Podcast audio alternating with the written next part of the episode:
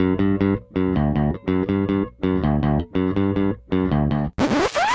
there, this is Jay from Filmstrip dropping in to let you know you're about to hear a classic episode from our archives. Some of these shows were produced before we called the show Filmstrip Podcast, before we used popcorn ratings, uh, had the standard intro song from Frozen Lake 121, or really even knew what we were doing recording and editing the show. However, there's a lot of fun in them, and we hope you enjoy. Just wanted to let you know in case you noticed the differences. Now, on to the show. You know what it is, partner? You got an attitude problem. Oh, I got an attitude Yes. problem?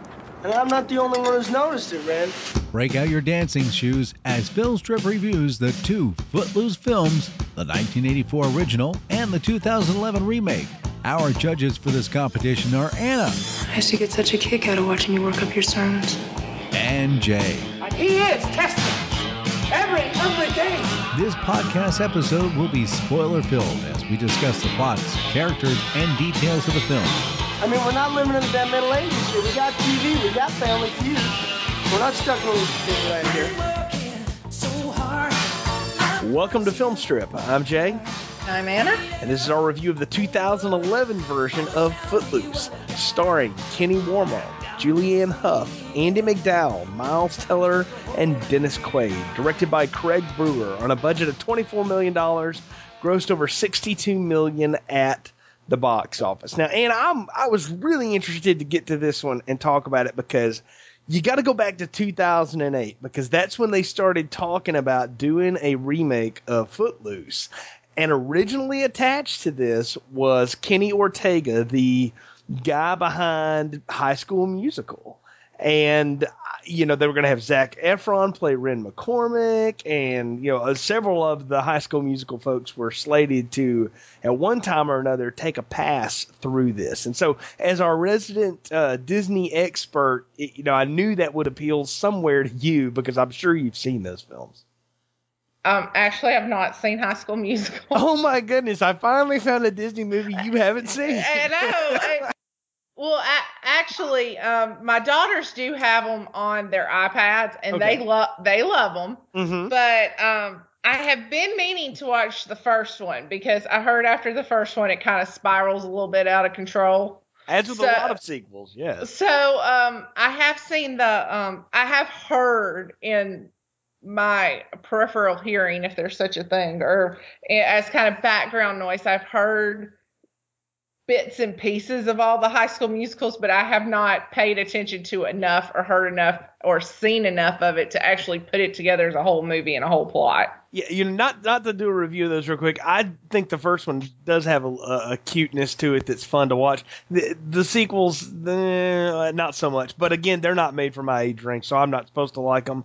I- It was one of those things like they were all on in a marathon at the holidays. One- This was several years ago, and I ended up just saying, you know what, I want to see what the deal is, and I sat and watched them, and I was like, yeah, you know what, that first one wasn't so bad. So On a funny note, that I had a coworker, and he's like in his mid, he uh, he's in his mid twenties, and um, he said one time when he was in college, he had broken or sprained his leg or ankle, and his friends left without him, and he could, and they had they had put the remote like far where he couldn't reach it with his hand, and he couldn't get up and walk, so he was forced to watch High School Music.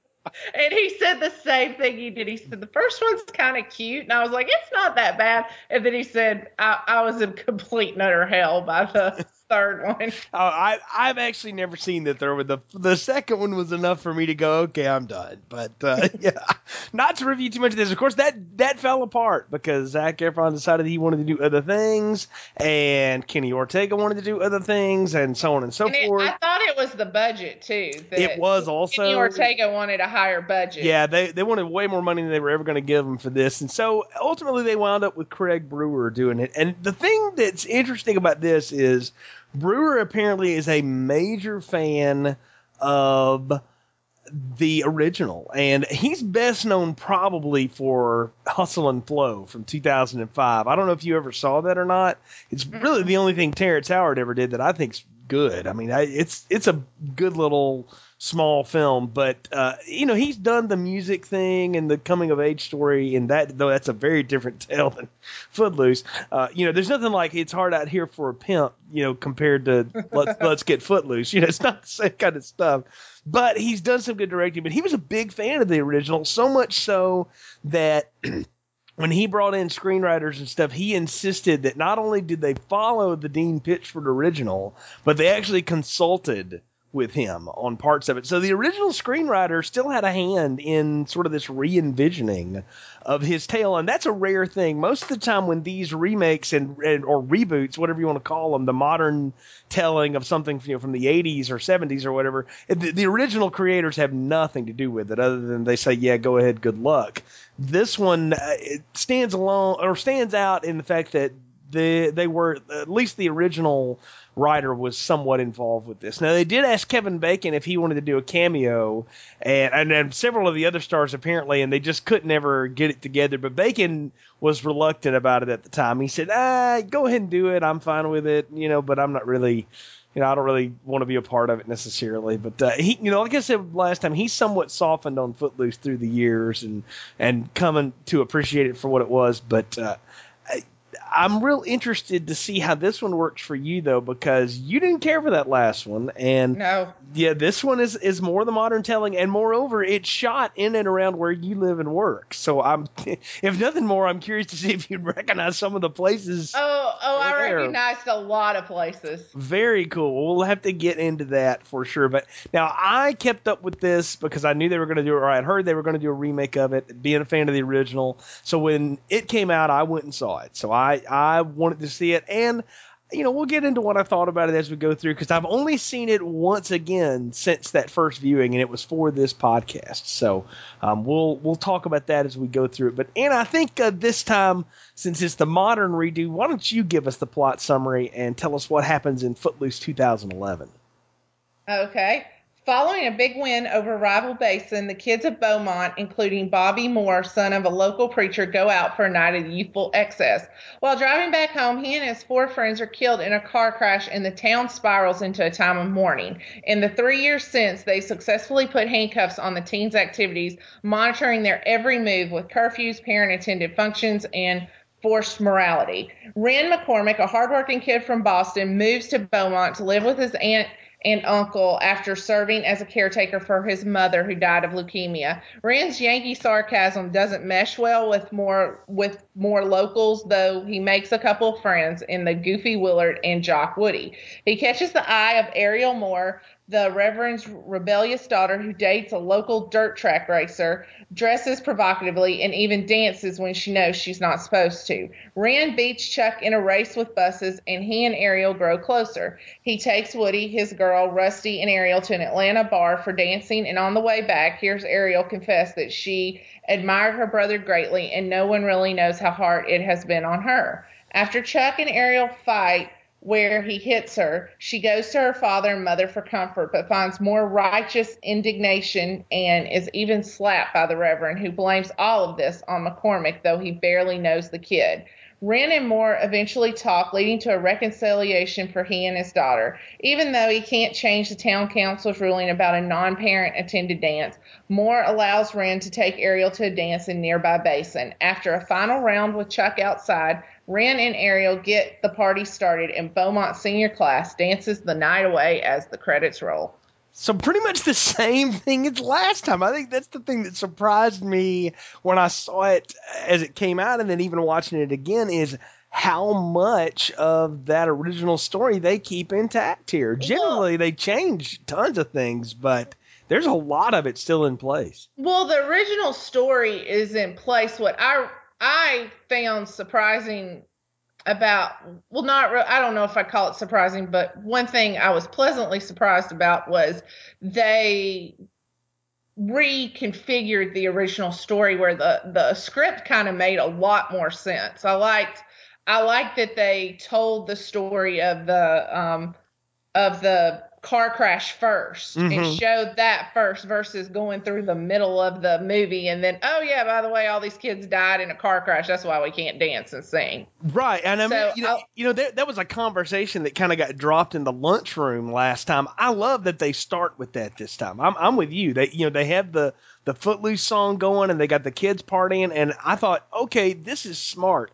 Let's start with the thing that would send a town like this on this sort of uh, moral spiral, you know, to to lock down their children. You know, what would it take in modern day? Because this is supposed to be in the 2000s Yes. for something like this to happen in small town. You know, this is set in Georgia this time instead of Texas. So, yeah oh don't get me started on that there's no town in georgia named beaumont well, no, no, but th- that is that was a choice by the, No. by the creators All this right. time because they said that Texas.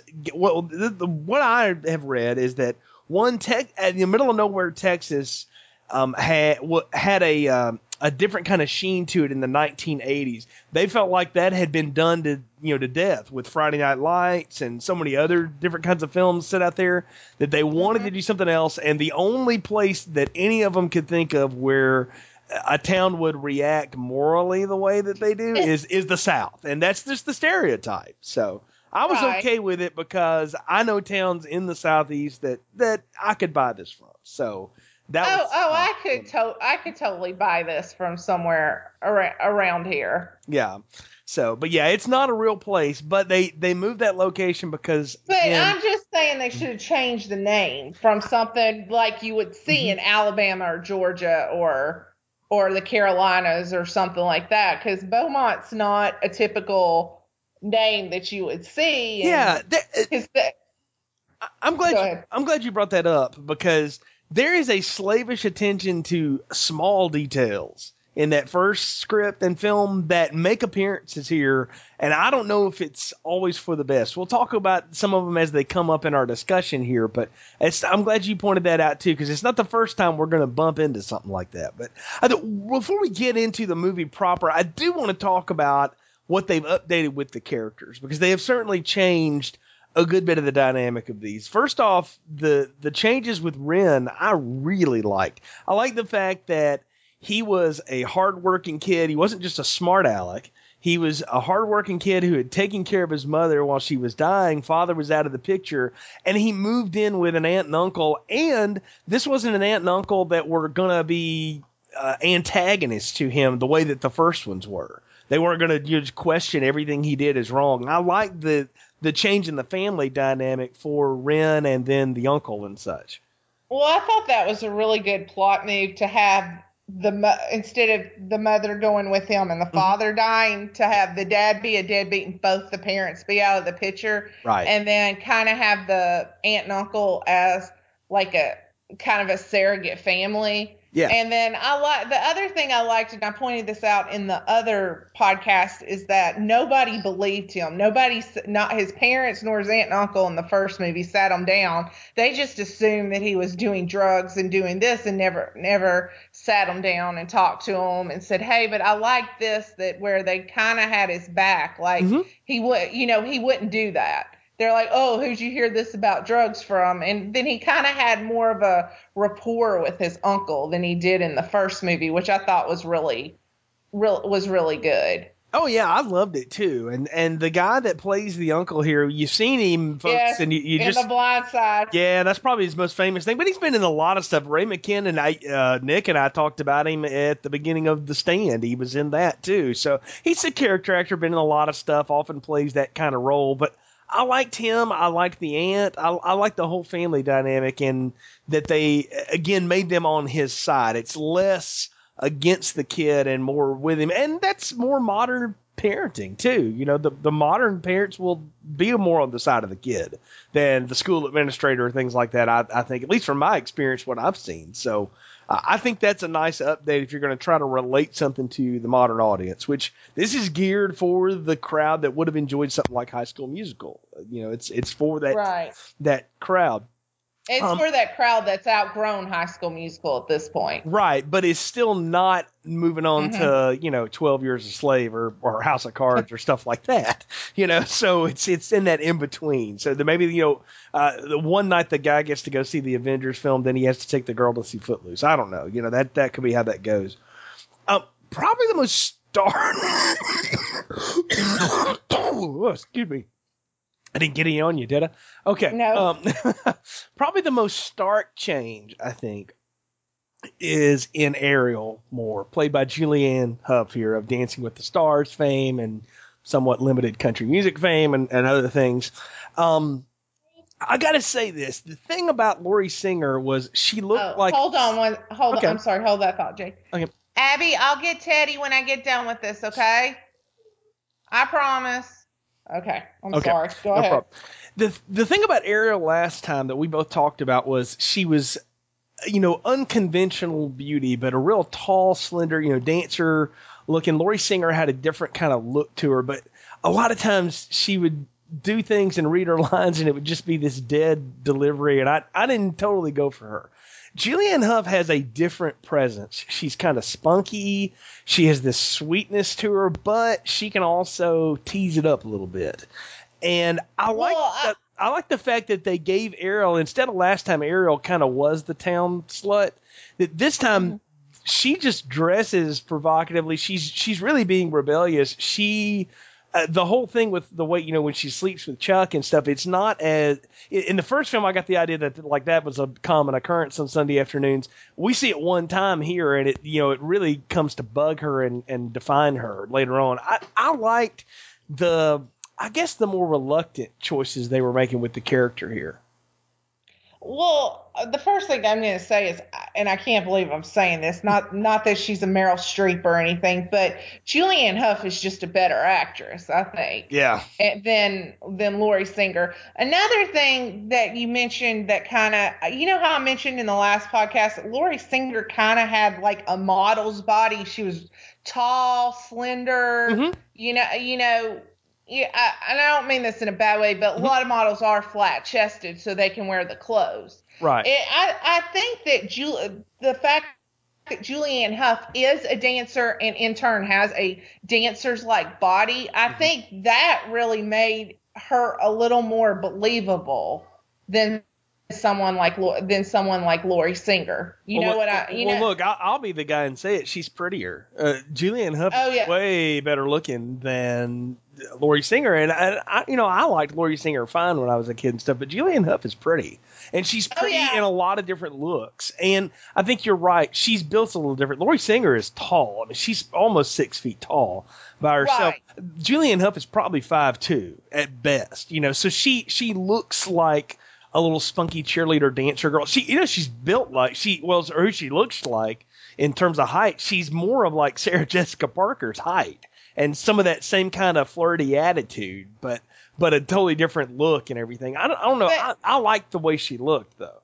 and I think the way the the wardrobe dressed her Mm-hmm. and stuff and her the way they did her hair and makeup Yeah. I th- I lo- I hate to say I loved her her hair in this. I Yeah, you know, she's- she's- I think she's- her hair. I think she's naturally blonde or usually ghost Mhm. blonde. That she they went red with this, and I, I like that too. It's a different look, but it also gives Ariel a different allure too. She's got that Well, kind of dark red hair. So Well, I love the way they styled it. They Mhm. styled it in a way it just looked like really long, really thick. Real, it was kind of, uh, it was controlled. It kind of was like controlled chaos. I, yeah, you're right. I, yeah, I don't. And so I thought that was a really good good move on them, and the way they dressed her because they dressed her. Um, they didn't dress her. They dressed her provocative, not necessarily slutty. Mhm. You know, Part of that is look how much fashion has changed in the 20 some odd years, 28 years it's been since that first film came out. I mean, uh, right? people, I mean, the young women today dress very differently than they did in 1982 and 83. It's just a different I- look.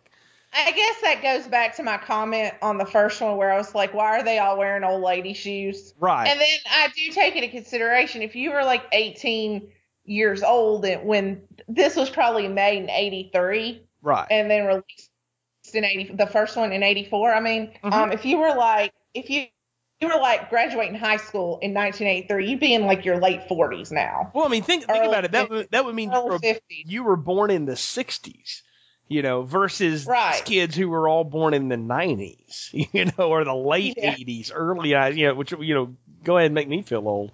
But I mean, yeah, the whole fashion, everything looks different here, but. I, I'm with you too. I think Julianne Hough just plays her better, and she also plays Ariel. And we'll talk about this when we get into the the plot. She plays her with a a sense of uh, how shall I say like brokenness that I never got off Lori Singer. I never got how upset Lori Singer was that her brother died. You know, and in this, it's And- it's much bigger deal. And I think also it's.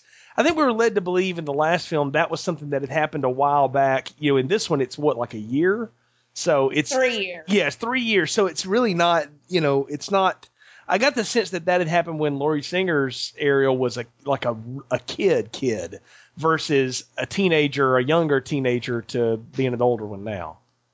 and i think that was a, a another good plot point they kind of kind of took kind of learned from their mistakes in the first one Mhm. and i think that that was a really good plot point to put a time frame on that Yeah. and so, so so we know that it's kind of fresh in their minds that the whole whole town hasn't been doing this for 10 10 15 years Right. It's this was something that they, you know, I got the sense that that town was just that way anyway, and the kids were rebelling, you know, Bobby and his friends, and then they, then they really put the clamps down. Whereas this town was just sort of going along doing whatever, and then this happened, and you know, the Reverend and and his response to it is uh, much more fresh, I guess I'd say.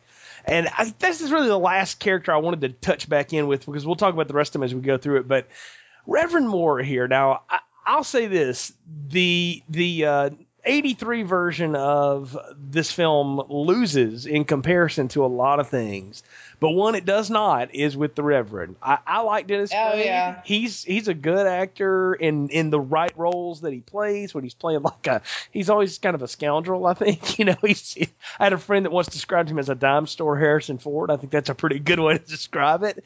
But the the thing that he does not convey that John Lithgow did is sincerity, and I just don't buy any of the piety that he is uh, purveying in this film. well i i don't know i don't know really how to put into words what was what was lacking for me in his performance but like john lithgow has played you know he has played a lot of characters where he's like just a total jerk or a total a total psycho Mm-hmm. and i mean like he's that little dude in the first shrek that's Mm-hmm. kidnap who's trying to trick the fiona into marrying him Right. and stuff. But he and De- Dennis Quaid really he's just too nice to. I, I, that's just I my don't- you thing. know what? He You- is too you nice it. for me to buy it. I've never seen Dennis Quaid play anything sinister. And I think also Dennis Quaid always is sort of Dennis Quaid.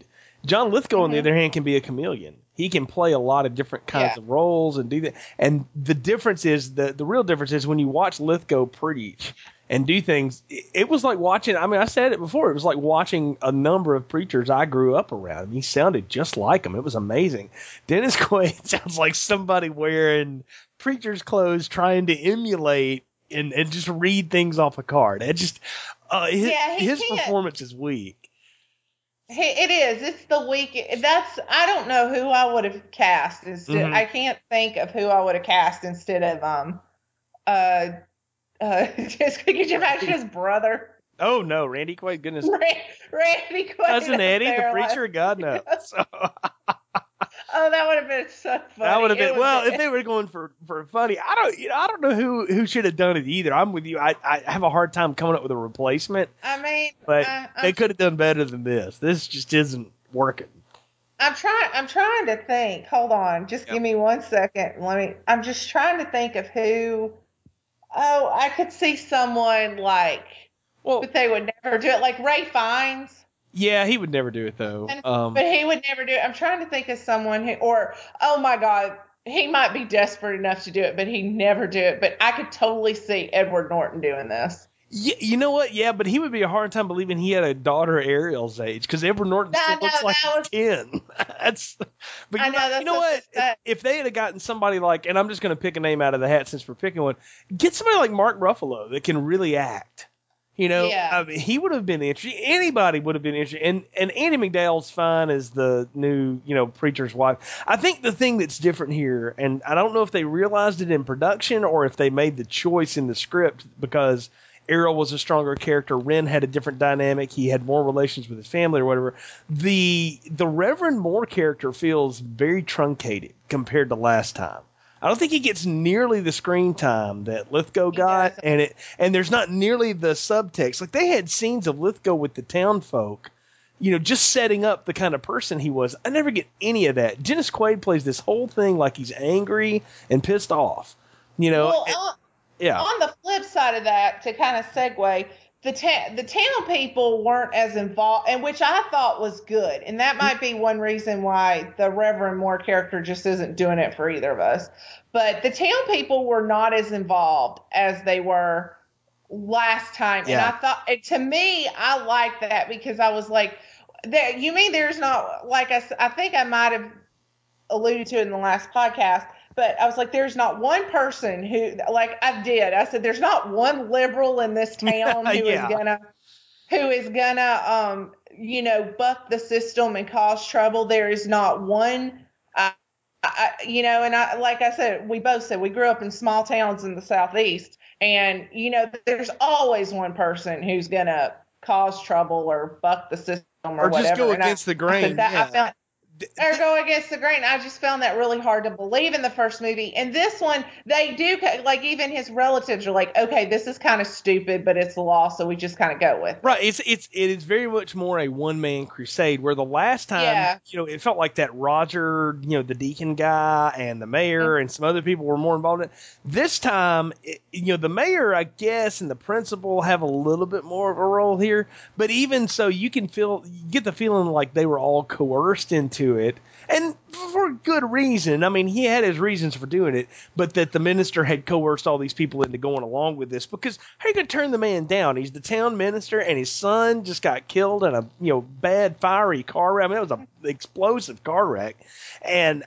You know, I, I get how that happened, but it is much more around the idea this time of it's the preacher's war against sin in town versus the whole town. And then you introduce this outsider who brings in all this you know, different way of looking at things and doing things. And that uh, that to me, excuse me, I was cool with that addition. I, I liked that too. That that was a change. But it, it, it would, would, aside from Quaid's bad performance, it does weaken and change the character of the Reverend. But uh, you know, the the question is, does that damage the film? Because if Ren and Ariel can carry it, then you know we can go. Now we talked about Ren and the changes to the character.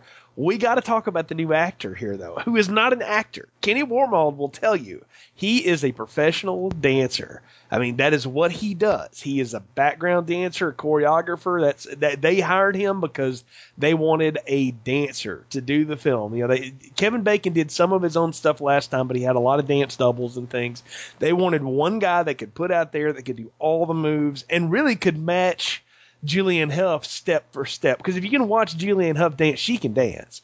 And so Yeah. they wanted somebody there, and because they had her and she has such charisma on screen, they needed somebody else to go with it. And I've never seen this guy in anything else, and don't know that I ever will again. But I wanted to get your impressions of Kenny Wormald versus you know Kevin Bacon.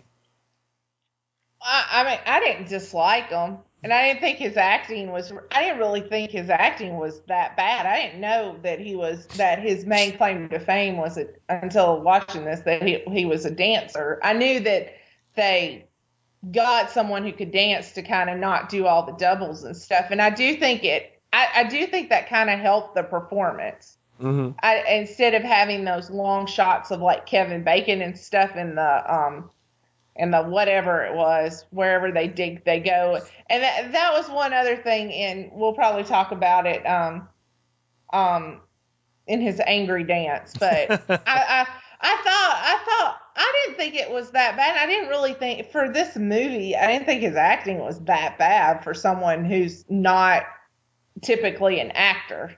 You know, I, I'll say this: I've seen lots of not actors get thrown into films through the years, just in different things, and his performance is pretty decent. I, I think one of the things they did is they seem to have tailored a lot of the personality of the character and the role around him once they got him because you know Ren's from Chicago in the original script, and that was in there up until they cast him, and they realized this guy is from Boston. He's got the Boston accent. We just need to change it and say he's from Boston because he can't talk like somebody from the Midwest. He's going to sound like he's from Boston. Yeah. And so, you know, and so I like that that they gave him that. And you know what? Uh, the thing about him that I really dig that is different, and I think it's because they're playing different characters, different versions of the same character. Kevin Bacon was angry because no one understood him and nobody wanted to understand him. Kenny Wormald is angry because there are a few people who pick on him, but mostly because he is hurt. You know, he has been abandoned essentially in mm-hmm. life and dr- you know drug out in the middle of nowhere, Georgia here, and can't believe he landed in Hee Haw basically. You know, and he's just trying to get by, but he also doesn't seem to care. Like Kevin Bacon was fighting to fit in. He wanted to be on the gymnastics team. He wanted to do this. Kenny Wormald wants to graduate and go away. You know, like he seems to be just over it, which I found to be a real interesting way of playing it. And it brought me around to, I remember the first time I saw this, I walked out of it going, that was pretty good, except the new Ren's terrible. And watching it again, a second pass through it, I, I definitely have softened on him and on the performance.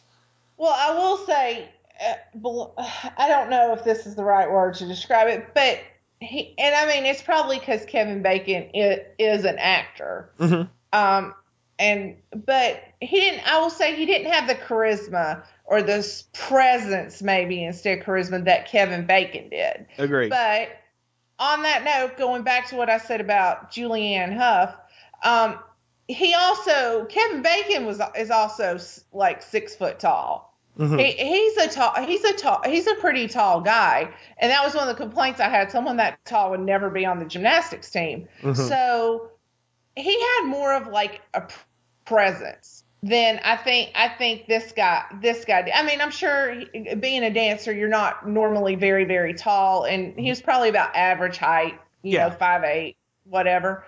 Uh, but you know, Kevin Bacon kind of had a presence, and he he had a presence, but it was kind of like I don't know, kind of like a chihuahua. well, It's like it's like he was he was just kind of like this spunky little thing that bounced Mm-hmm. from thing to thing or, or bounced around from thing to thing.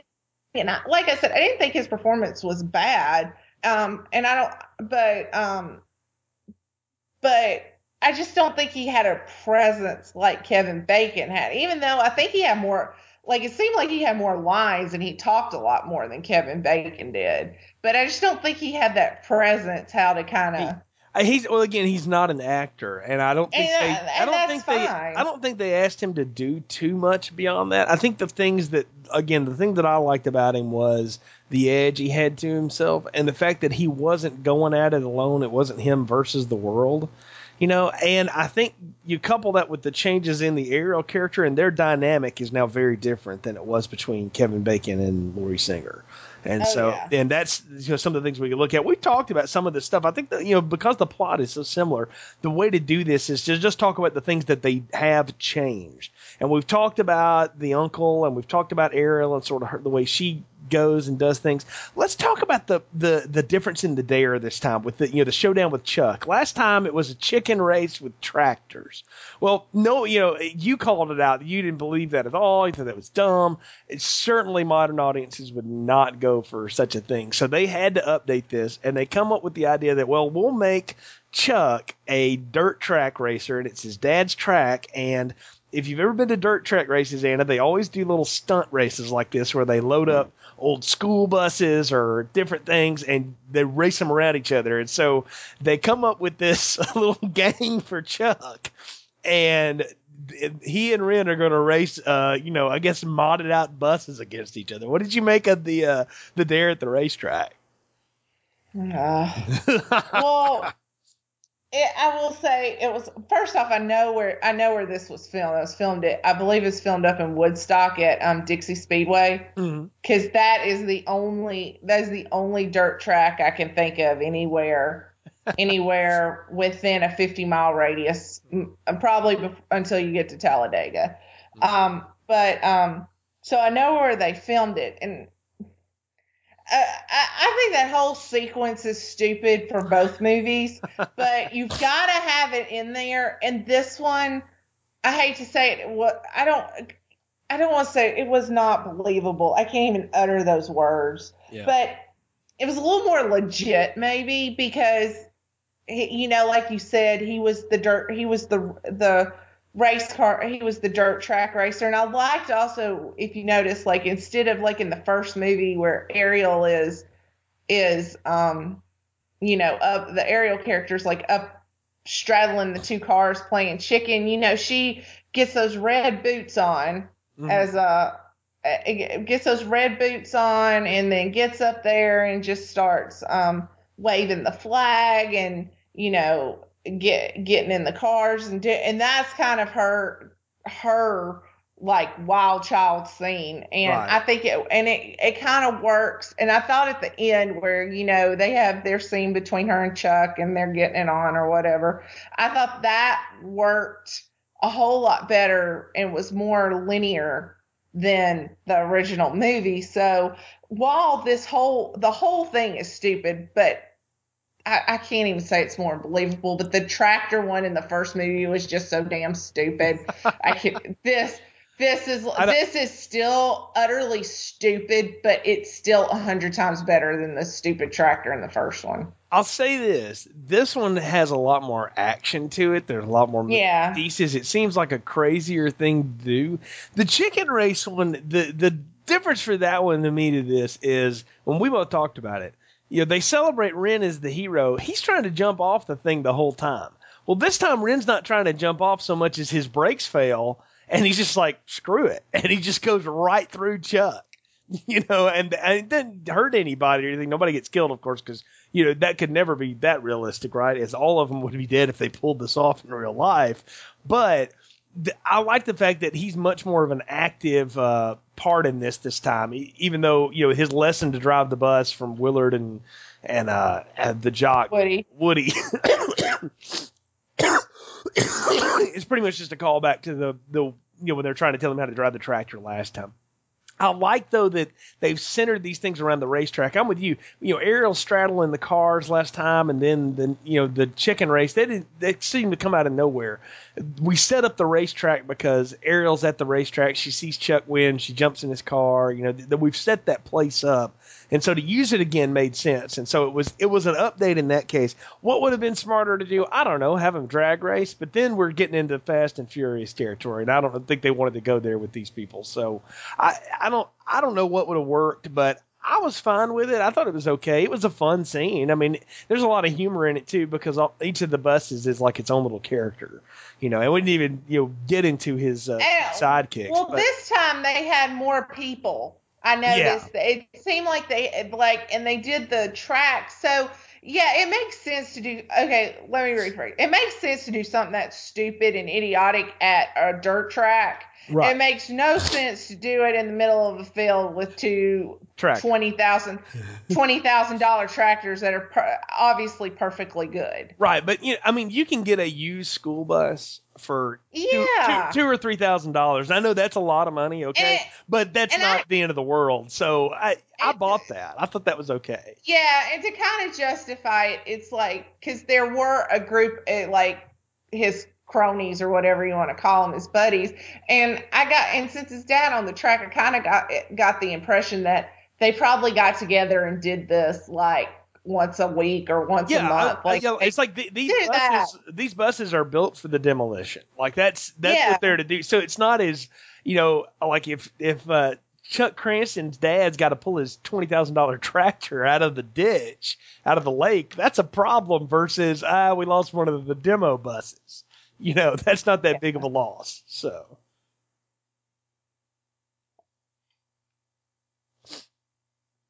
Oh, did I lose you?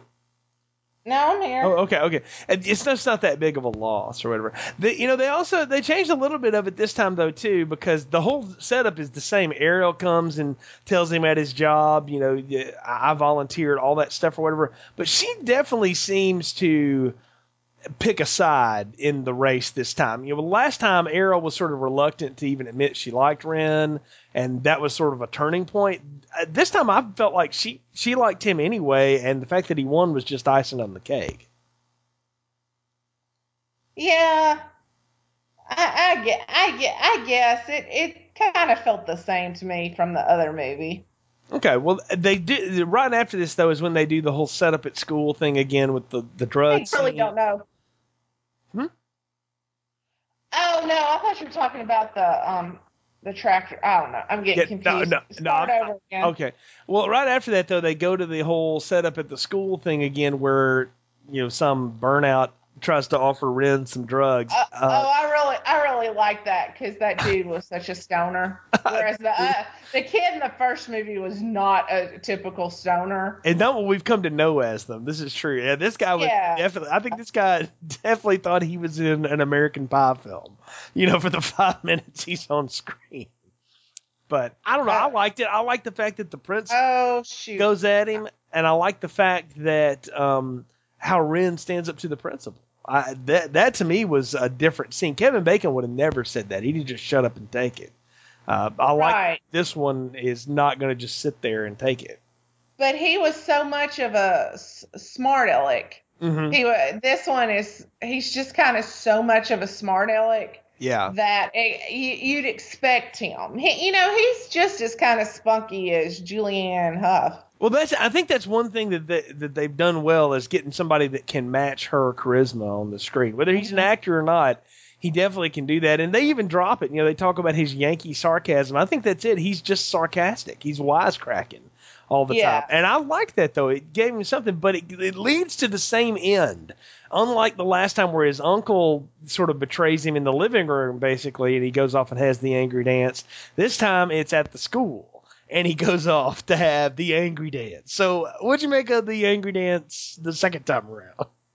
Well, I was I was glad there was a little less self satisfaction self satisfaction. It, it did, yeah, self satisfaction. It didn't. It didn't. I didn't get like he was t- like in the first one. I'm like, okay, is this some kind of symbolism for masturbating? Should- yeah. but but um or self gratification but this honestly this one he looked angry because he's he's he does the talking before where he's kind of yelling Mhm. at everything and he's angry and like some of his moves were like martial arts moves Mhm. and It- like he's trying to fight somebody and so i kind of and there wasn't so many of the gymnastics there were a couple but Yeah. there weren't so many of the gymnastics moves as it was last time Mhm. so i kind of got that this this was this was angry because he was yelling and telling Well- us why he was angry Well, and then I- I- I like- doing the martial arts stuff I like that he's repeating lines from conversations he's had with people, and he's he's you know taking them in the in the most negative way. You know, he's just be he's actually being angry. This character is not a gymnast. You know, Kevin Bacon was a you know his character was a gymnast. This guy is a dancer. You know, and he likes to dance, and he's talked about his dancing prowess and stuff. But moreover, right now he's just really pissed off, and I like the fact that he he dances like somebody who's really pissed off. Sometimes it looks really good, and sometimes it's just spastic and weird. it is You know, like But that's much more believable. Is what I say. Like nobody goes and has a choreographed moment, you know, for themselves. Uh, maybe you go to practice or something to do that, but you don't go to some empty warehouse you've never been in and figure that out. You go and do what this guy did, and he just wigs out for about five minutes, and I I like And that. And I thought it was funny when um, Ariel catches him Mhm. and she's like, "What was all that?" Yeah. She's- that was the. I like that part. I was like, okay, that's I- pretty cool. I think I think those again. That's the screenwriters going. We know, we know. We're even going to poke fun out of, our, out of ourselves because eh, you know the thing is, is I think when that scene was done and when it came out in the '80s, people were like affected by it. They're like, oh wow, what a you know dark moment or whatever. Now it's been parodied so many times now that nobody takes it seriously anymore. So if you're going to do that in this one, and you got to have that because again, they're they're slavishly retelling so much of this, you got to at least call it out. And and Ariel's character this time would not be the kind of person that would just sort of walk up on him and start flirting with him. She'd go, I don't know what that was, but that was scary, dude. And and and she lays it on him like, you think you're alone in this town? Come on. But then she's, Oh, yeah, she's using the same lines, but it's much more sarcastic, and I kind of like that this time. Well, well, and I think she does. I, I, I get, you know, with like the closer and stuff. It's. I will say this, and it's the same thing with something like from Texas or or somewhere like that. But it is really hard to do a Southern accent. Yes. That, and especially if you live down here or you have lived down here. It is really hard. To, it is really hard to do a Southern accent unless you live down here Mhm. and um it's a lot easier to get rid of one than to do one and so that was something um i i liked because lori singer didn't really have a southern accent it Oh, she tried, like but it was did. it was terrible. Yeah, she it tried, was but it was bad but f- for the most part julianne hough pulled pulled it off it's i'm not saying she did the greatest job but she she you believe she, she talked a little slower she she she labored everything a little bit and I'm just like, oh, everybody has eyes, and you know, it kind, you know, it kind of went with her. She kind of worked with it, and it kind of made her a little more, a little more likable. yeah, I, You know, yeah, I agree. I think the fact that she is just as sarcastic as he is this time works because instead of being so different and then they find their common ground, these people are very similar to one another. They just grew up in different places. That's the feeling I get this time. and that's kind of what she tells him when they, Mhm. they go in that room where they have all the work, the books they weren't supposed to read, blah blah blah, and the um, Right. lyrics and stuff. She and she does a good, and I don't know if it's this. I, I I don't know if I could. I might be totally missing it and sound like an idiot, but I don't know if she's doing it verbatim. But It's pretty close. Yeah. It's pretty close. Mhm. And she's um saying, "Well, I'm not small town. I've applied. I've applied to colleges, and you kind of, you know, you kind of get that from her, and I- she's kind of opening up a little bit more. You Well, we, believe we, her. we both said it, and I'm just going to say it now. As this film goes on, it becomes very evident how much better an actress Julianne Hough is than Lori Singer. Lori Singer would say that stuff like, I've applied to colleges. You know, like that's supposed to be some big surprise or whatever. And Julianne Hough is like, look, I'm getting out of here. Like it's much more determined. You believe it in a way. And, Yeah. and and she, and I think you've nailed it. She's very believable in this role. And, and so is the, the guy. So is Kenny Wormald. That the thing that they're doing, and what I found myself doing the first time I watched this, and then even this time watching it with a reviewer's eye on it, is I found myself getting lost in it. You can get lost in these two kids because they have such presence on screen, and they just they bring you in. You just want, a lot of it's in their eyes. I don't know what the, uh, what the direction was, if that was part of it, or it's just what they bring to the characters. But they did so much with the way they looked at each other and the way they changed looks from scene to scene. I was really impressed with all of that. Oh, oh, I was too, and I think, and I don't know if it, you know, maybe the maybe the trouble with the first movie was that the Ariel character was not that strong, and maybe that's what you needed a stronger. And, and like I say, I'm not saying Julianne Hough is like the greatest actress No. ever. Don't get me wrong, but what I'm probably really saying is Lori Singer was that bad. Well, I, you know what? I think what what you've come what we can come to learn is that not only Lori Singer's performance wasn't always there. I don't think the character was well done. I don't think they understood how to write that kind of a female character in 1982, 83. I'll just be honest with you. And I think we've seen strong female characters in lots of different places now for years.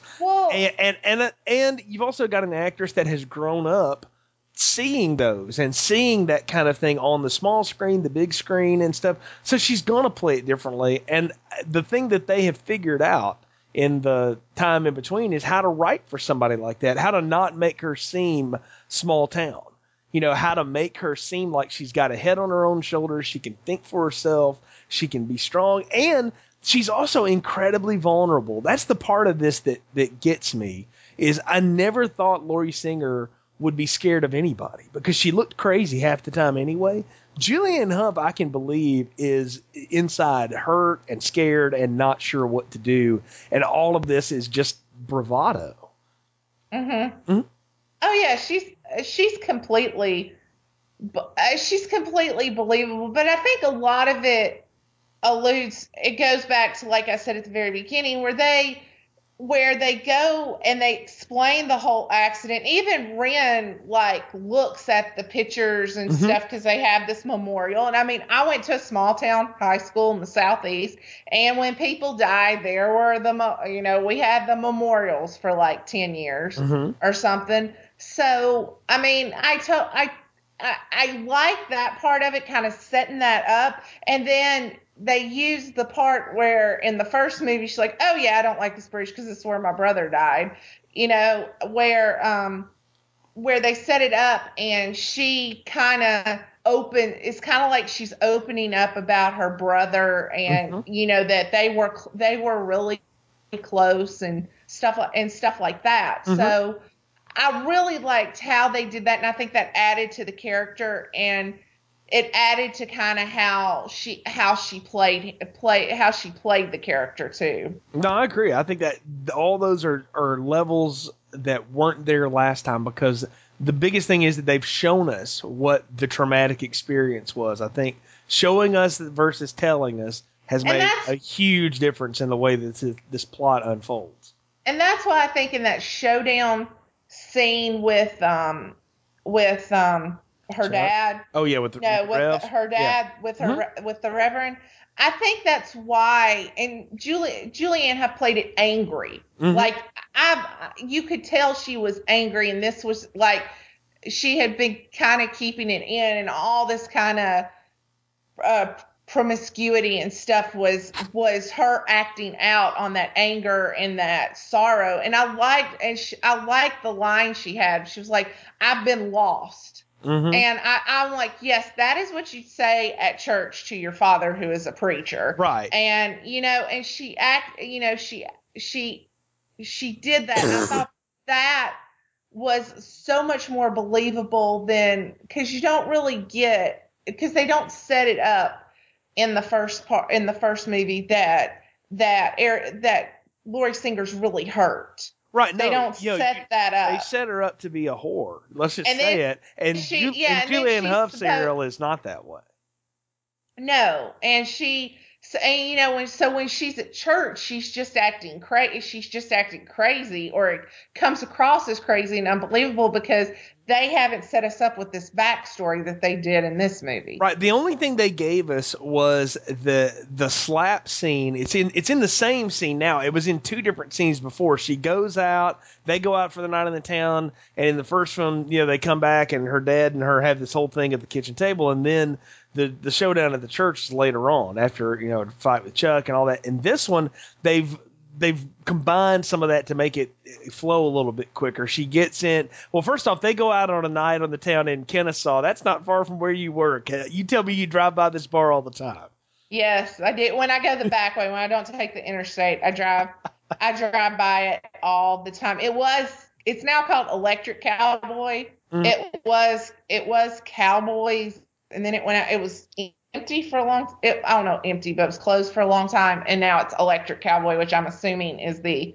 It's assuming it's the same thing. So yeah, looks looks very similar, but I you know Ah. it, the the scene's the same, except this time they get involved in line dancing.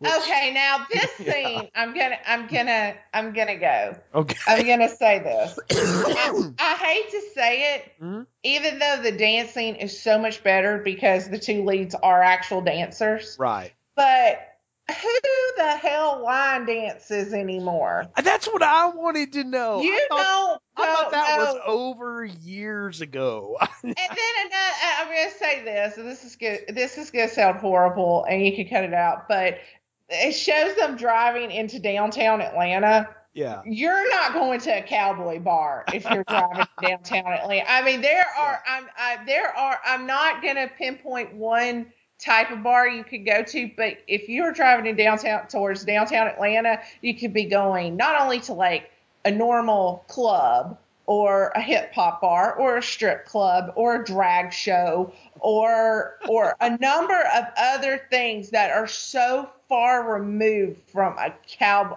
all the cowboy clubs are out in the suburbs Yeah, see, that's the thing that got me is they play this off like they're trying to drive into Atlanta here, And and I- I'm, I'm like, look, I, everyone who knows anything about Atlanta, if you've been to it at all, Atlanta is nothing like the rest of the state of Georgia, and it hasn't been for a long time. It's not rural, it's not southern, and it doesn't want to be. I'm with you. I, I thought, no, you would not be going there. You go to Athens, and you could find the Cowboy Kicker Bar probably not in Atlanta. But I guess the geography they knew they couldn't pull that off. So well i mean it's all like like cowboys is out where i work in kennesaw and they have mm-hmm. another one i'm not sure if it's still open but wild bills yeah, it's out in gwinnett so they're both north of the city just two different interstates right. yeah. Like you said, they're in the suburbs. They're not in Atlanta proper. Yeah. If you're going into atlanta you're going to the cheetah Yeah, exactly. But the but the scene plays the same way. It's all for the same thing. The line dancing though, to me, I thought no one does this anymore. I don't. Nobody does this. Yeah. It makes, now I did like I was on the note of the line dancing.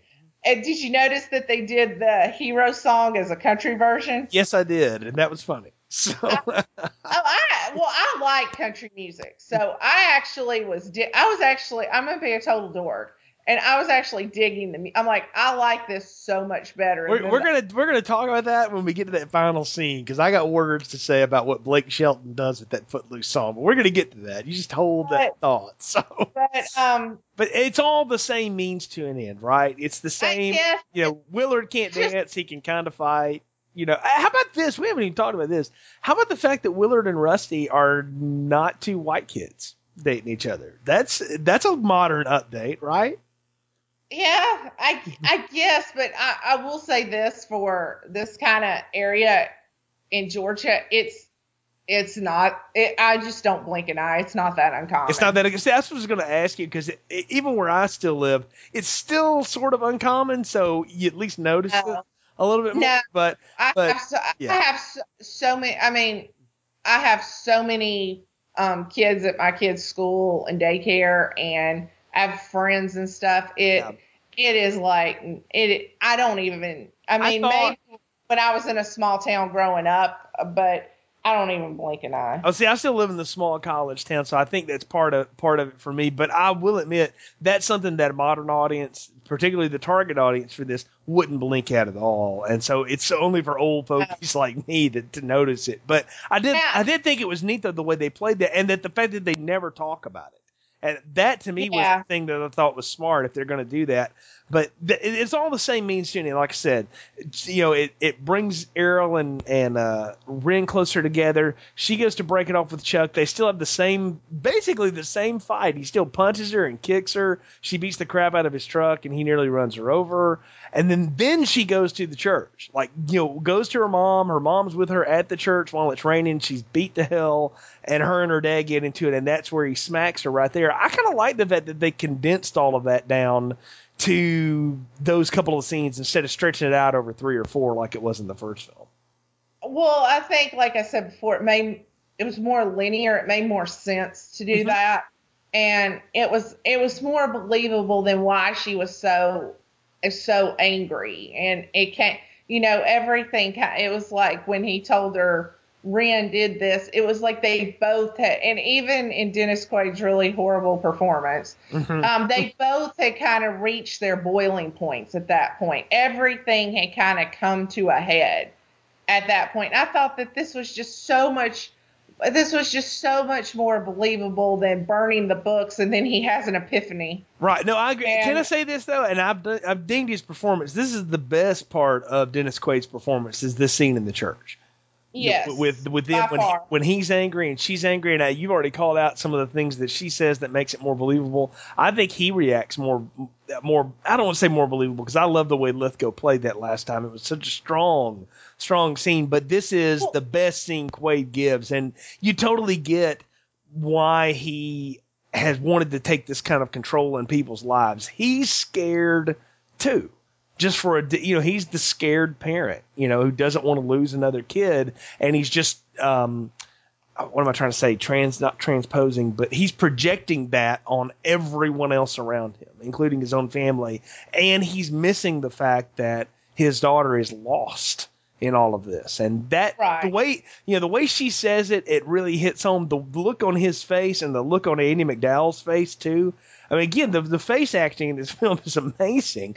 They both just look like really like they like it was a total surprise to them to hear her say something like that. Well, the other thing I did like to go back to Andie MacDowell's character, who she's also from the South, so she does a Mhm. real Southern. She actually does a real Southern accent. Yeah, she just talks Uh, normal. So Yeah, yeah, for real. Mhm. But I like that in that scene she was in there because that to me that's more of what, it, from my perspective, that is more of what parents would do. I don't think that like in the first movie where she confronted her dad on her on her own, Right. And you know, it's kind of like, but they kind of did this as a family, and I kind of like that the parents were aware of. It was it was kind of like the catalyst, like okay, something's wrong with our like they've been ignoring it, ignoring it, ignoring it, and then something's wrong. Okay, something's wrong with our little girl. Let's fix it. And then she's like, no, that's not the way to fix it. yeah, I don't want you to fix. I want up. you to pay attention to me. Yeah, and, I, and, and so, I think that's the thing that, that hits. I'm with you though. It's good that they're both there because both parents would be there nowadays. yeah, instead of just one. And I do like one th- one thing that I didn't catch in the first movie. So, but where her where Andie MacDowell's like he tries to run after her after she makes some smart alecky remark, and her her mom's like, no. I've got it, and that that is what you, I, I mean. I I have small girls, and I do that with my husband all the time. I'm like, no, let me handle it. This is my, you know, this is the mom's job. You're not going to make the situation any better. I know you Right. want to, and I know you mean well, but you're there being an emotional little girl, and you just need to back up and let me, you know, let me handle it for a minute. But um, that's what I thought was really. I like that both of them were in there, and then after that, she does the whole scene, you know, where I bit my tongue and blah blah blah blah blah. I, I think the thing too is it, Dianne Wiest played a different kind of minister's wife. You know, Mhm. the very demure, very quiet, and she that's just her kind of her personality anyway. Very get- mou- very Yeah. mousy. Yes, very, and Andie MacDowell is anything but that. You know, as as a character, as an actress, and and really, she doesn't even play it like that in the film so far. And you get that she's like, look, I know my place and things, but uh, the the scene that they have is totally different than the the other parents, and I was okay with that because again, I think they don't get a lot together. They don't focus on the parents much in this film, and so the one good scene they get together, I actually liked here. I thought I thought she did really well, Well, and Quay did a good job of just sort of shutting up and, and listening at that point. well, there's something else I did like in regard that I think that they did at the very beginning. You know, at the very beginning of the first movie, she's sitting there painting her nails with her friends, not listening to the hellfire and brimstone her dad's preaching. Right. in the pulpit and you don't see her mother and her father together till the next scene when they're outside the church and stuff but if you notice in this one she is sitting ne- she is sitting next to her mother in church which is Right. a little uh, which is more Well- typical well, to me of the other thing is too, we don't see them in in church much. Like they they don't play. It plays totally different. You know, the whole "He is testing us" sermon the first time was the preacher backing up his stance and the town stance on why they do the way they do. He is testing us this time is what the you get the idea. That's what he's saying at his son's funeral. You know, and, Right. and and that's a totally different dynamic. It plays completely different this time. And so when they they're at church, you're right. They're sitting as family together. There's a lot more togetherness versus the you know the wild child who's just trying to ignore everything and you know paint her nails. well in the eight, the movie from the, the Kevin Bacon movie, in that first scene that he is testing us, you get, and I mean, maybe it's the way John Lithgow played it, but you feel like he's a tyrant. You know, he's a tyrant, and because we don't have the backstory about the um about the accident until much later in the movie, and um you know, and it's just kind of like he's a tyrant, and it's just one of these evangelical, totally crazy towns that everybody's bought into this. And then, and you get that, sh and what I got from the first movie is that she's just wanting out. I mean, you get that she wants out, Right. but you, but what you don't get is, is how how she plans to get out. It's just kind of like I just she wants leave. out. Yeah, I she- just yeah. leave. I don't care if this train runs over Yeah, me. she I'm ju- just leave. she just does, leaving. she does that whole I, I memorize bus schedules thing, you know, right? You don't get that out of Julianne Hough's. Yeah, where uh, Julianne Hough, her character seems to have more of a plan. Like Mm-hmm. she tells them, she's like, "I'm not small town. Mhm. I'm gonna go to college.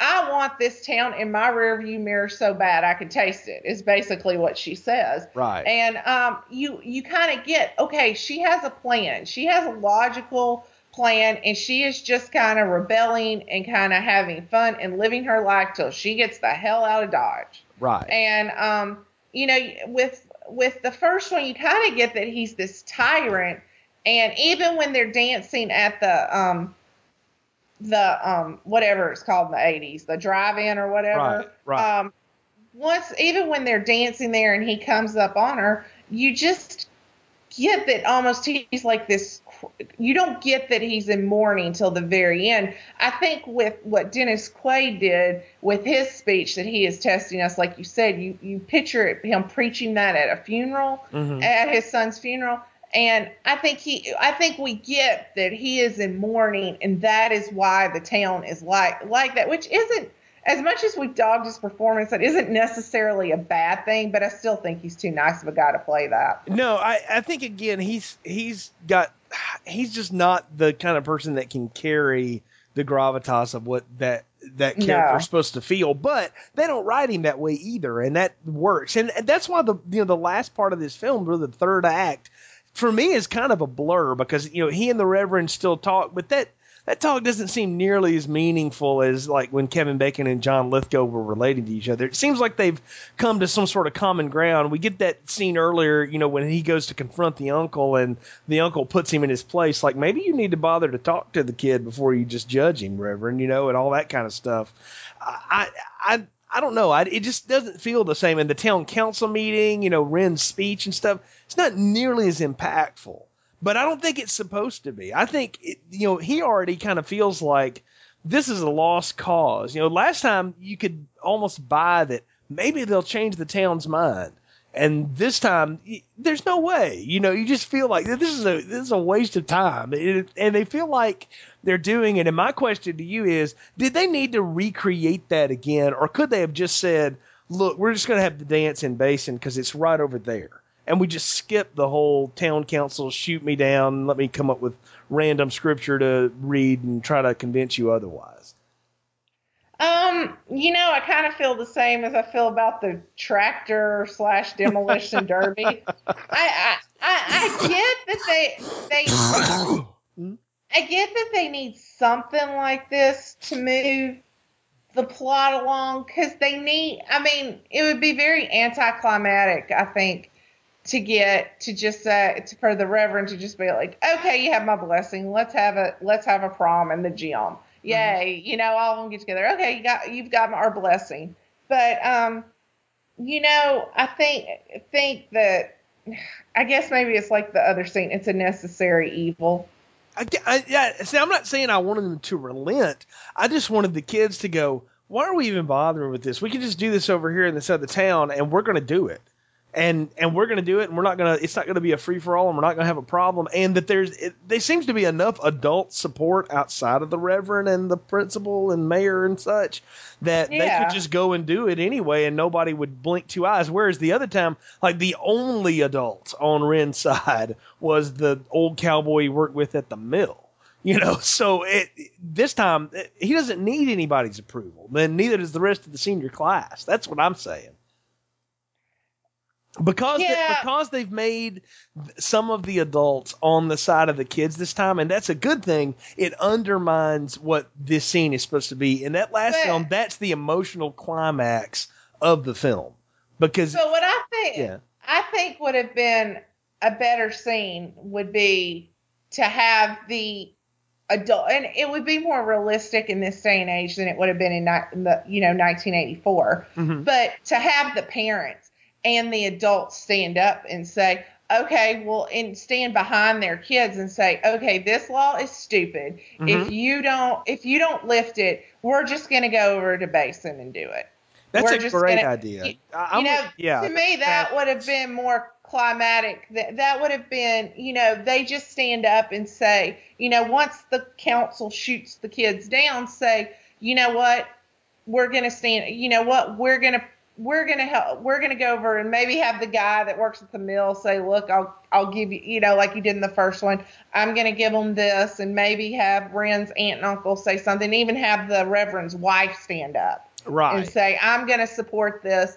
And then if you shoot it down, that's fine. We're going to support it. I think that would have been better for this movie than the than doing it exactly like the first one because it's Yeah. it's these aren't the same kids. This isn't the same time frame. So I mean, Mm-hmm. No, I, I agree I- completely. I think we're, we're saying the same thing. Because they've set the town up the way they have this time, they Uh-huh. needed to play more of a role in this. It didn't need to be Ren versus the council again, because again, there's no weight to anything he says. Like it doesn't when Kevin Bacon is rattling all that off and, and doing all that, you get the sense that he's incredibly nervous. He doesn't like to do it, and he's really out of his element. This kid seems to be fine you know up there doing it. And and that to me again there's no there's no weight to it. And it's not that it's bad. They they act it fine. It's just again it's it's another one of those moments where i feel like they are slavishly trying to recreate something that they had once when what they needed to do was what the instinct had been on other parts.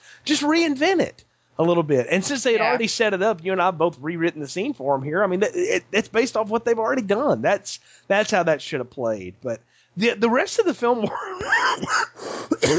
works out eerily similar to the last one. We still have to have the last fight with Chuck, which I wondered last time why do we need to do that again? And look, Kevin Bacon probably could kick that dude's butt in a, in a fight, depending on how it went.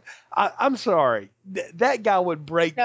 Wormald in half. I'm and, and his friend too. There's no way on earth that was that was going to be a good fight. Woody, Uh. the kid that played Woody, now he could probably he's a linebacker looking guy. He could probably take them all out.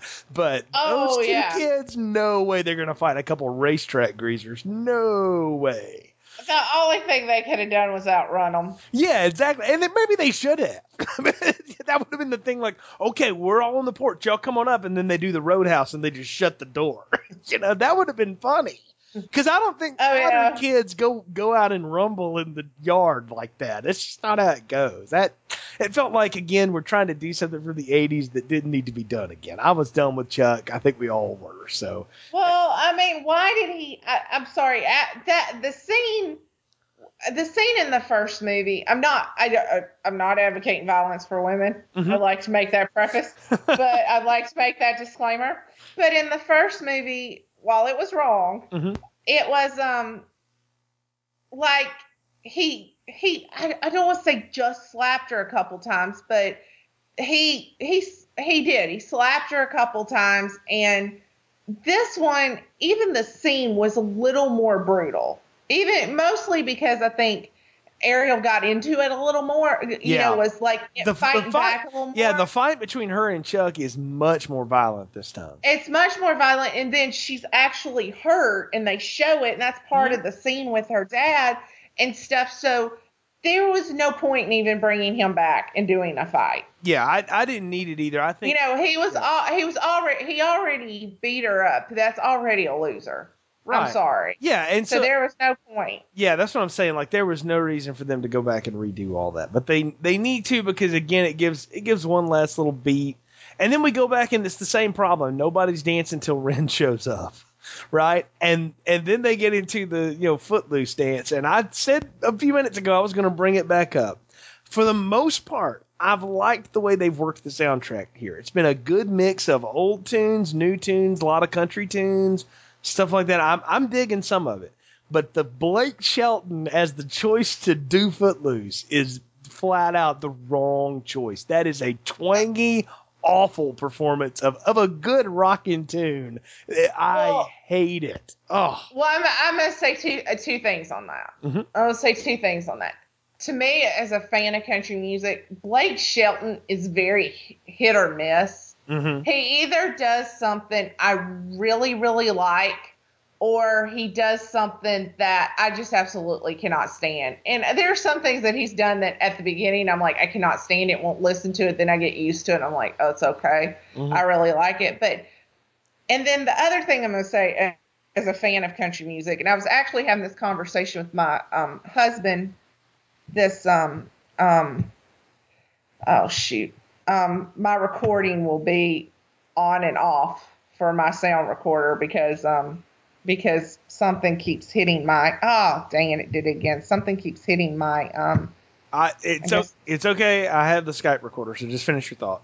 okay but anyway i'm just gonna that just hit my brain but anyway um what i was gonna say is that country music you can turn a country song into a rock song Right. and you can turn a rock song into a country song they kind of have that same tempo or whatnot you just kind of They kinda have that- Sometimes you can, yeah. sometimes you just can kind of take this but it's unless you're taylor swift it's really hard to turn a country song into a pop song and it's even harder to turn a pop or a hip-hop song into a country song and this and footloose was a pop song Yes, I agree. you Can- can- cannot Kenny Loggins is a pop singer. Yes, that is a pop tune. You're exactly it is a, right. a pop song the hero song that's that's a ballad it's Yes. slow you can turn a ballad into a country song Well, well the, the thing, the thing, what the Bonnie Tyler song was written by Jim Steinman, and it's the guy, the, the guy who made Meatloaf famous. So it's overly emotional and it's big, and the fact that they took that and turned it into a, a, a raw acoustic tune was a nice twist.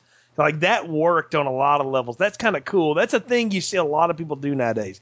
But this is you take a pop tune and you essentially remake the pop tune with fiddles, and you get the twangiest guy you can yeah to sing it, and it just does not play. And I- you know, the thing is, they had used the original song in the opening scene, and my Mhm. thought is, I guess they just felt like they needed to update it. They couldn't have found somebody else to update this. They couldn't have I gotten mean- a pop artist to do it. I mean, really? There's well, not. I mean, you can get country artists who aren't who aren't that twangy. Like Blake Right. Blake Shelton's really Okay, better really yet, trying- why you why wouldn't you get someone like Taylor Swift to try to do this? Hell, she probably would have done it. So and it would have worked because her sound it would have worked for. Blake Shelton, I, this I was gonna work. I was gonna say um um oh god. I think someone I don't even know if they could have pulled it off. Um, they might not have done any good because they're still kind of twangy, but they have a hipper beat. Is um Florida Georgia Line. Yes, they some might have- group like that. Yeah, They Yeah, might Luke Luke Bryan might have pulled it off because he does those real high high energy songs yeah, and real fast kind of tempo. And, and he's not he's twangy but he and it would have been a good tie-in because like Florida Georgia Line and Luke Bryan they're from Georgia. Right. Yeah, I- and I, that that would have been a good tie tie-in I think but uh, maybe maybe they couldn't get Luke Bryan maybe he was too I can't imagine him being more expensive than Blake Oh, Shelton I. I think they spent money on the soundtrack. Again, I, it's the one knock on the soundtrack that I'm going to make, and it, it's a bad one because to me, it just it makes this last scene, which is already desperately trying to be the other film, you know, it but- feel very weird, you know. But I think I, they could have got. There so many country artists that have like kind of a pop. Besides Taylor Swift, Right. that have kind of a pop. But I mean, for crying out loud, Florida Georgia Line pulled off a duet with Nelly. Well, uh, you look, even somebody like Tim McGraw could have done the you know Footloose. Yeah, but he's know? not. He's not as twain. He's not as twain. What they should have done is gotten someone. Um. Oh, oh, they should have gotten someone, and I'm not, even though he's from the East Coast, they should have got, I hate to say like East Coast, West Coast rapper, but there is a difference. There's a difference in, in people, like people like Tim McGraw, Luke Bryan, Kenny Ches and Kenny Chesney's kind of twangy, but not like Blake Shelton. Kenny Um, Chesney can be rock and roll too, though. So yeah, he could yeah. pull it. He could. He maybe could have pulled it off, but people like Well, they, they- I'm sure they couldn't have afforded him. But yeah, they couldn't have afforded him. But that they're you know they're very east. They're on this southeast eastern seaboard kind of. Eric, eh, but Eric Church wouldn't have pulled it off. He's a little twangy, but I like him. He's, he's, southern rock. he's he's a little he's a little different too. He's got Oh, yes, odd he's, like, he's more like a Hank Williams Jr. type. But exactly. But if you go over into Oklahoma and Texas, you got like Blake Shelton, Toby Keith, stuff like that. They they've got the, there's this really twangy sound with and George Strait. There's, There's yeah, a- there's there's just a different There's a sound different from the, the ones from the west. You're right. You're right. Yeah, So- and it's not anything, and that's just my country. Eh, there, my my geekdom into country music. It's not one is better and one is worse. They all work with different different things, but they should have gotten somebody like like from the East Coast. Like they're just they're just not quite as twangy. I mean, Yeah. Tim McGraw Well- from Louisiana, he's not as twangy. Well, yeah, true, true. But the the point is, it, it pretty well ends the same the same way as before, and then we're we dance the night away, and boom, we're done. And and I think we're we've exhausted it too at this point, Anna. So it's time to give our final thoughts, recommendations, and popcorn ratings. So, what are yours for the 2011 version of Footloose? I hate to do it, but I, I and I'll say this, and I'll probably get crucified, but I absolutely hated the first one. I hated it. It was that was two hours of agony. I absolutely positively hated that movie, and I was so dreading watching this one. But I went in with really low expectations, apparently. So I was pleasantly surprised. So I will give it a small popcorn with extra butter because number one, I like how they um I th- they threw in a Georgia Bulldog reference. Did you catch that? I did, yeah. Um, and um, I liked, and it's filmed out here where I live, and it looks like where I live, and it reminds me of t- the college students I, I see every day. In fact, my student assistant had to go pick up her drunk um, roommate from Electric Cowboy one night. So, um, so I, I actually kind of liked it, and I, I, I don't know if I could go medium. It's like between a small and a medium. Well, like, keep, keep in mind, keep in mind before you finish your thought here, because you may want to. I mean, the small is for like absolutely bad film. Oh, okay. I'll go with I'll go with the meat. I'm stingy with my popcorn. I'll go. I will give this a medium, but I won't give it extra butter. I, I, I will say, yeah, your stinginess with the popcorn ratings is nothing new to anybody that listened to the Batman shows. So, and then I'll leave it. God. I'll leave it. I, I will say the Batman were a whole, well, maybe not Batman and Ro- Batman and Robin, the one with Arnold Schwarzenegger. No, well, no, that deserves everything, all, all the hate it gets. But, but you, you still, your, your, uh, your ratings of Dark Knight still shock most of the listening world. But you know, hey, you're entitled to your opinion too. So, you know what, Anna? For me, this one, I, really have struggled on how I wanted to rate it because, like I said, the first time I saw it, I walked out of it going, "Well, that was pretty good," but I didn't really like the kid that got to play Ren. Then the second time watching it, I'm like, "Yeah, I kind of like him." It's not Kevin Bacon, and Dennis Quaid's not John Lithgow, but boy, Julianne Hough's really good, and it's kind of fun, and uh, you know, they they stick way too close to the original script sometimes, but that's not always so bad. I mean, I'm kind of in the middle with it. I'm gonna ultimately say medium popcorn but like the good side of medium popcorn, not the day old, you know, stale stuff. I think it's it's pretty entertaining. And I'll say this: if you're a fan of the original and you've never bothered with this, you should at least give it a swing because I think you'll find things to like here. And if you're like Anna and you didn't like the first one, try this one out. It may be way more your size than that last one. And I'll say this now.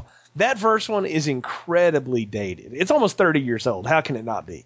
It's incredibly dated, and I and I know it is, and I, I like it for what it what it was because I think a lot of times I'll watch it with a bit of nostalgia. I remember how it made me feel when I first saw it and all that kind of stuff. But I wouldn't sit here and, and argue about every point that you don't like about it. I agree with everything you say about it in your critiques. I just happen to dig it. This one is much easier to swallow and easier to go down, and I think it's a it's a fun time. And I do think the Julianne Hough performance i- in a lot of ways is what carries it. I think she's really good in this, and and I can't say that about everything I've seen her in. Sometimes I see her and stuff, and she's just not so great. Uh, but this time, I think they really did well casting her, and I think it worked well. So I'm to give it a, a medium popcorn too, and a pretty strong one. I liked it and thought it was a good time. So, well, we have finished our Footloose retrospective. Thank goodness there's not Footloose 2 Electric Boogaloo to, to look forward to, right? So, uh, we'll uh, have to see what we can catch up with on the next side. But, folks, you can always find more episodes of our podcast series, things that we've referenced on this show earlier, uh, at our website, continuousplaypodcast.com slash movies. You can also hook up with us on Facebook and Twitter. Let us know what you think. And if you like the show, please leave us a review on iTunes. It helps other people find the podcast. Till next time, for Anna, I'm Jay. Thanks for listening to Filmstrip. Thank you for joining us for Filmstrip's Footloose series. You know what else we could do? We could we could start winning a nightclubs right there in the church, huh? That's it, man. dance! We could have a dance! All content used or discussed in these podcast episodes is the property of the respective owners and is used under the Fair Use Act, Section 504C2, Title 17.